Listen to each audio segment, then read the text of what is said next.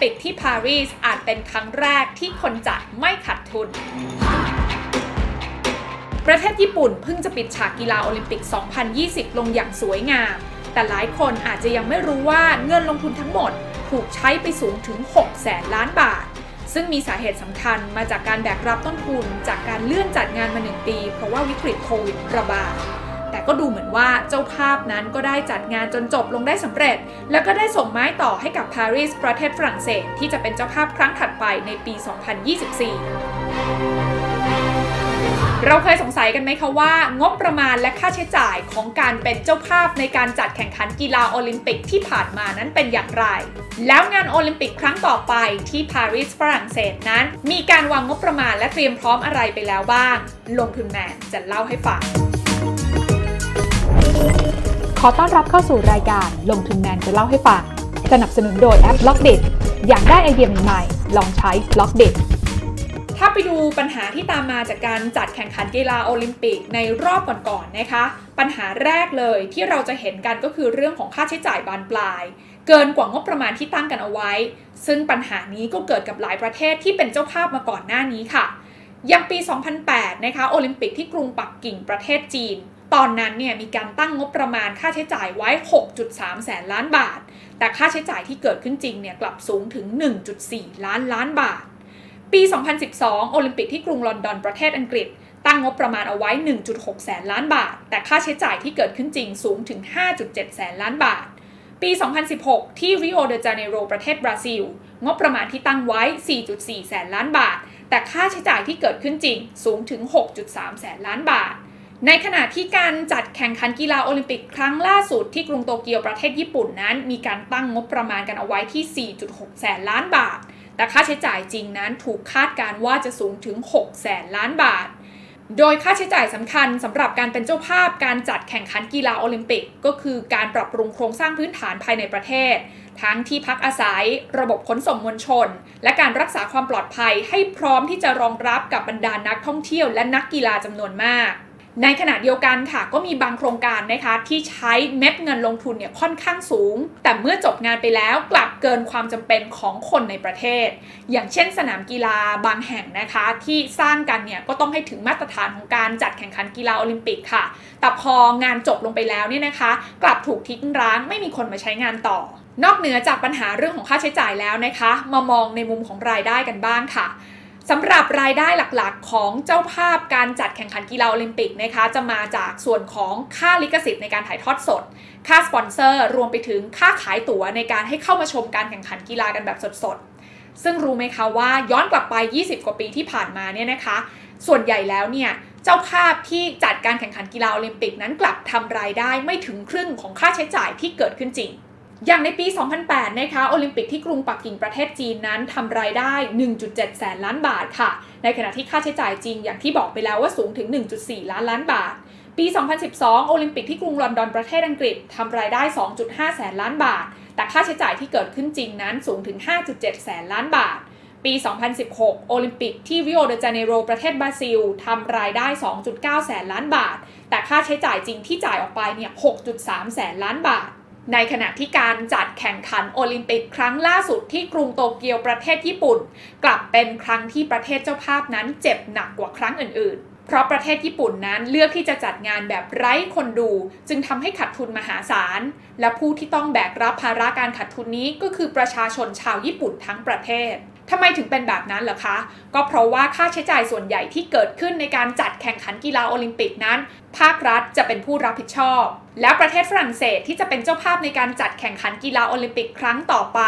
เขาเห็นปัญหาแบบนี้แล้ว เขาจะมีการวางแผนกลยุทธ์อย่างไร ให้การรับมาเป็นเจ้าภาพครั้งต่อไปของฝรั่งเศสนั้นไม่ขาดทุนเหมือนประเทศอื่นๆ เริ่มจากงบประมาณค่าใช้จ่ายที่เขาประกาศออกมาแล้วค่ะว่าเขาตั้งไว้ที่ 1.5 แสนล้านบาท ซึ่งถ้าย้อนกลับไปดูตัวเลขที่เล่าไปตั้งแต่ต้นก็จะพบว่าย้อนกลับไป 20 ปีที่ผ่านมา งบประมาณค่าใช้จ่ายที่ฝรั่งเศสตั้งไว้ตรงนี้ ถือว่าน้อยกว่าประเทศอื่นมาก แต่ที่น่าสนใจกว่าก็คือ โครงสร้างของงบประมาณโอลิมปิกที่ปารีสนั้นถูกแบ่งออกเป็นเงินสนับสนุนจากคณะกรรมการโอลิมปิกสากล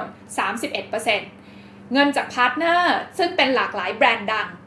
28% เงินจากสัมปทานในการจำหน่ายตั๋วเข้าชมการแข่งขัน คิดเป็นสัดส่วน 30%แ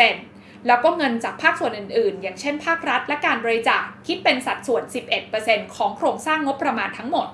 จะเห็นได้นะคะว่าการเป็นเจ้าภาพโอลิมปิกที่ประเทศฝรั่งเศสครั้งต่อไปนั้น โดยหลักๆ แล้วเนี่ยจะถูกขับเคลื่อนด้วยภาคเอกชน ต่างจากการเป็นเจ้าภาพโอลิมปิกในหลาย ๆ ประเทศก่อนหน้านี้นะคะที่มีภาครัฐเป็นผู้นำ ซึ่งหมายความว่าโอลิมปิกครั้งต่อไปนั้นจะมีภาคเอกชนค่ะ เข้ามามีส่วนร่วม ตั้งแต่การเข้ามาหารายได้จากการแข่งขัน ไปจนถึงค่าใช้จ่ายที่กลุ่มบริษัทต้องเข้ามารับผิดชอบ นอกจากปัญหาเรื่องของค่าใช้จ่ายแล้วนะคะ อีกปัญหาสำคัญนั่นก็คือเรื่องของสิ่งก่อสร้างที่เกินความจำเป็น ซึ่งหลาย ๆ ครั้งที่เราเห็นนะคะ อย่างเช่น สนามกีฬาต่าง ๆ ที่ถูกก่อสร้างขึ้นมาด้วยงบประมาณมหาศาล แต่พองานจบแล้วกลับถูกทิ้งร้าง แล้วก็ไม่ได้มีคนนำไปใช้ต่อ ฝรั่งเศสเห็นปัญหาเรื่องนี้ค่ะ เลยมีการวางแผนนะคะทำให้สถานที่จัดงานที่ปารีสกว่า 95%นั้น ถูกคัดสรรมาจากสถานที่เดิมที่มีอยู่แล้ว แล้วก็นำมาปรับปรุงซ่อมแซมทำให้ดีขึ้น นอกจากนี้นะคะโอลิมปิกปารีสนั้นก็ยังได้มีการวางแผนสร้างสนามแข่งขันชั่วคราวขึ้นตามจุดต่างๆ ของเมืองทำให้ลดค่าใช้จ่ายส่วนนี้ไปได้มาก เพราะว่าไม่ต้องไปลงทุนในงานก่อสร้างมูลค่าสูงๆ รวมไปถึงยังสามารถช่วยลดการลงทุนในระบบการขนส่ง เพราะว่าสถานที่ต่างๆ เหล่านี้ ส่วนใหญ่ก็จะมีระบบขนส่งที่ถูกวางเอาไว้เรียบร้อยแล้ว โดยสนามแข่งขันชั่วคราวนะคะที่สร้างขึ้นนอกจากจะใช้เพื่อการแข่งขันกีฬาแล้ว ยังเป็นเครื่องมือโปรโมทสถานที่ท่องเที่ยวต่างๆ ทั่วปารีสไปในตัวอีกด้วย อย่างเช่น สนามแข่งวอลเลย์บอลชายหาดที่ตั้งอยู่หน้าหอไอเฟล หรือสนามแข่งขันกีฬาขี่ม้า ที่สวนพระราชวังแวร์ซายน์ โดยเฉพาะพิธีเปิดและปิดการแข่งขันนั้นนะคะ วางแผนว่าจะถูกจัดขึ้นที่กลางแม่น้ำแซน แม่น้ำสายหลักของปารีส ต่างจากรูปแบบเดิมค่ะ ที่มีการจัดกันในสนามกีฬาขนาดใหญ่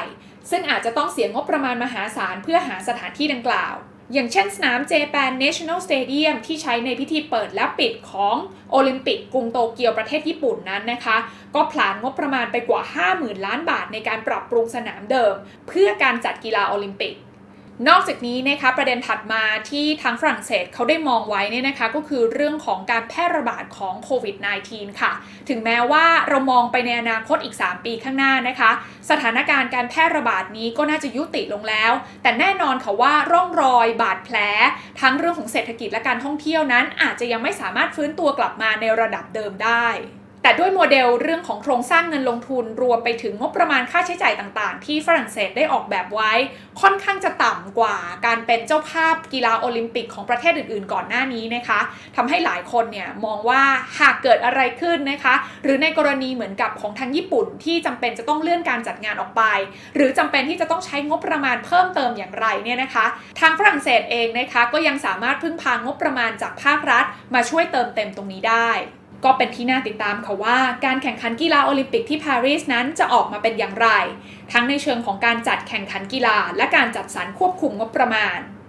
หากทั้งหมดนี้เป็นไปได้ด้วยดีนะคะ ก็ไม่แน่เหมือนกันนะคะว่ากลยุทธ์การเป็นเจ้าภาพการแข่งขันกีฬาโอลิมปิกจากฝรั่งเศสเนี่ยอาจจะมาเป็นต้นแบบให้กับประเทศอื่นๆ ที่จะก้าวเข้ามาเป็นเจ้าภาพการแข่งขันกีฬาโอลิมปิกในรอบต่อๆไป ในอนาคตก็เป็นได้ค่ะ